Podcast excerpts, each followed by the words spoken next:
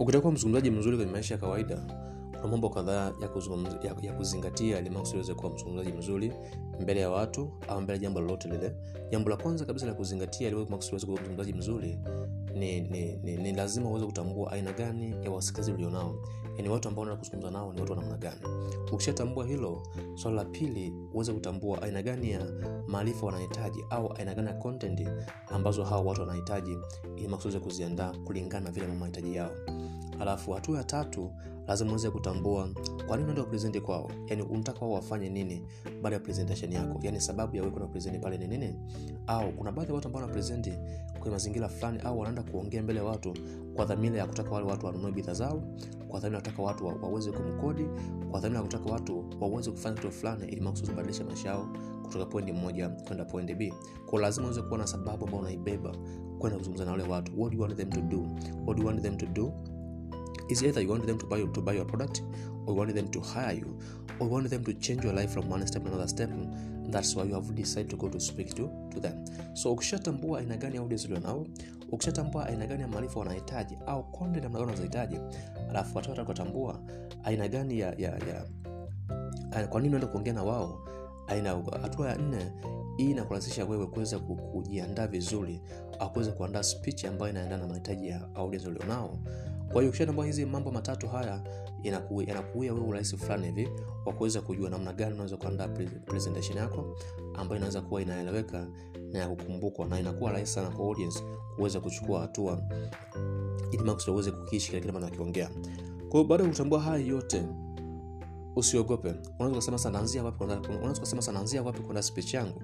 Namna kuandaa speech mwalimu wangu mmoja ndo tj walker alikuwa anafunza kitu kimoja ambacho mpaka leo nakitumia na kimetenda kimeleta makubwa sana katika maisha yangu. Swala so, la kwanza alisema kwamba don't worry about the message you want to deliver to audience.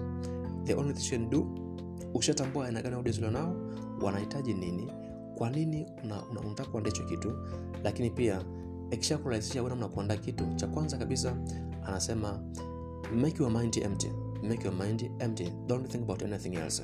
Alafu anza kuandaa zile points key points au messages au content ambazo nahisi zitakuwa zinaendana na audience ambao unaenda kuongea nao. Ziandike tu bila kuzingatia kwamba hii ni ya kwanza ya tatu ngapi ngapi. Andika nyingi uwezavyo. Ukishaandika nyingi uwezavyo cha kwanza kabisa jaribu kuandaa jaribu kuzi, zile ambazo umeziandaa nyingi sana jaribu kuzipunguza mpaka zifike ziwe tano kuna baadhi ya content zitakuwa zi- ziendane na, na audience unao unazochana nazo. Kuna zingine utahitaji uzikusanye katika sehemu hii moja ni ziwe pointi moja utafanya hivyo. Lakini all in all jaribu kuanda zile message ziweze kuwa kitu ziweze kuwa pointi tano ambazo tunaenda kupresenti kwa, audience wako.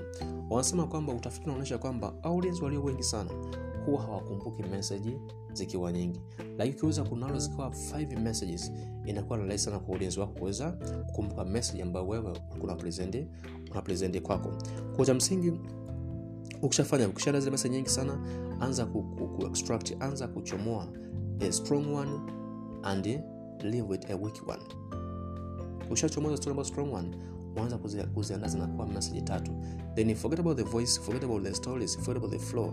Chambua strong 5 messages kwa ajili audience wako kwa ajili ya audience wako. Ukishaandaa hizo unasema kwamba katika hii field ya public speaking katika field ya public speaking changamoto kubwa ambayo inawakumba speakers wengi sana huwa wanataka watoe meseji nyingi sana wakati mmoja. Kitu ambacho inaweza kufanya audience wako shida kukumbuka. Nini nilikuwa nazungumza nini nilikuwa nazungumza like kama unaweza kutoa message nyingi wakati mmoja alafu kawafanya audience wako kukumbuka kila kitu it's okay it will be your luck and you'll be the best among your uh, among the speakers in this world. Lakini sasa wengi sana wakiweza kukumbuka anda meseji yenye angalau anda speech angalau yenye meseji tano. Ukicheza picha meseji tano then tengenezea stories kwenye zile meseji moja baada ya meseji nyingine. You're going to become a good speaker in that situation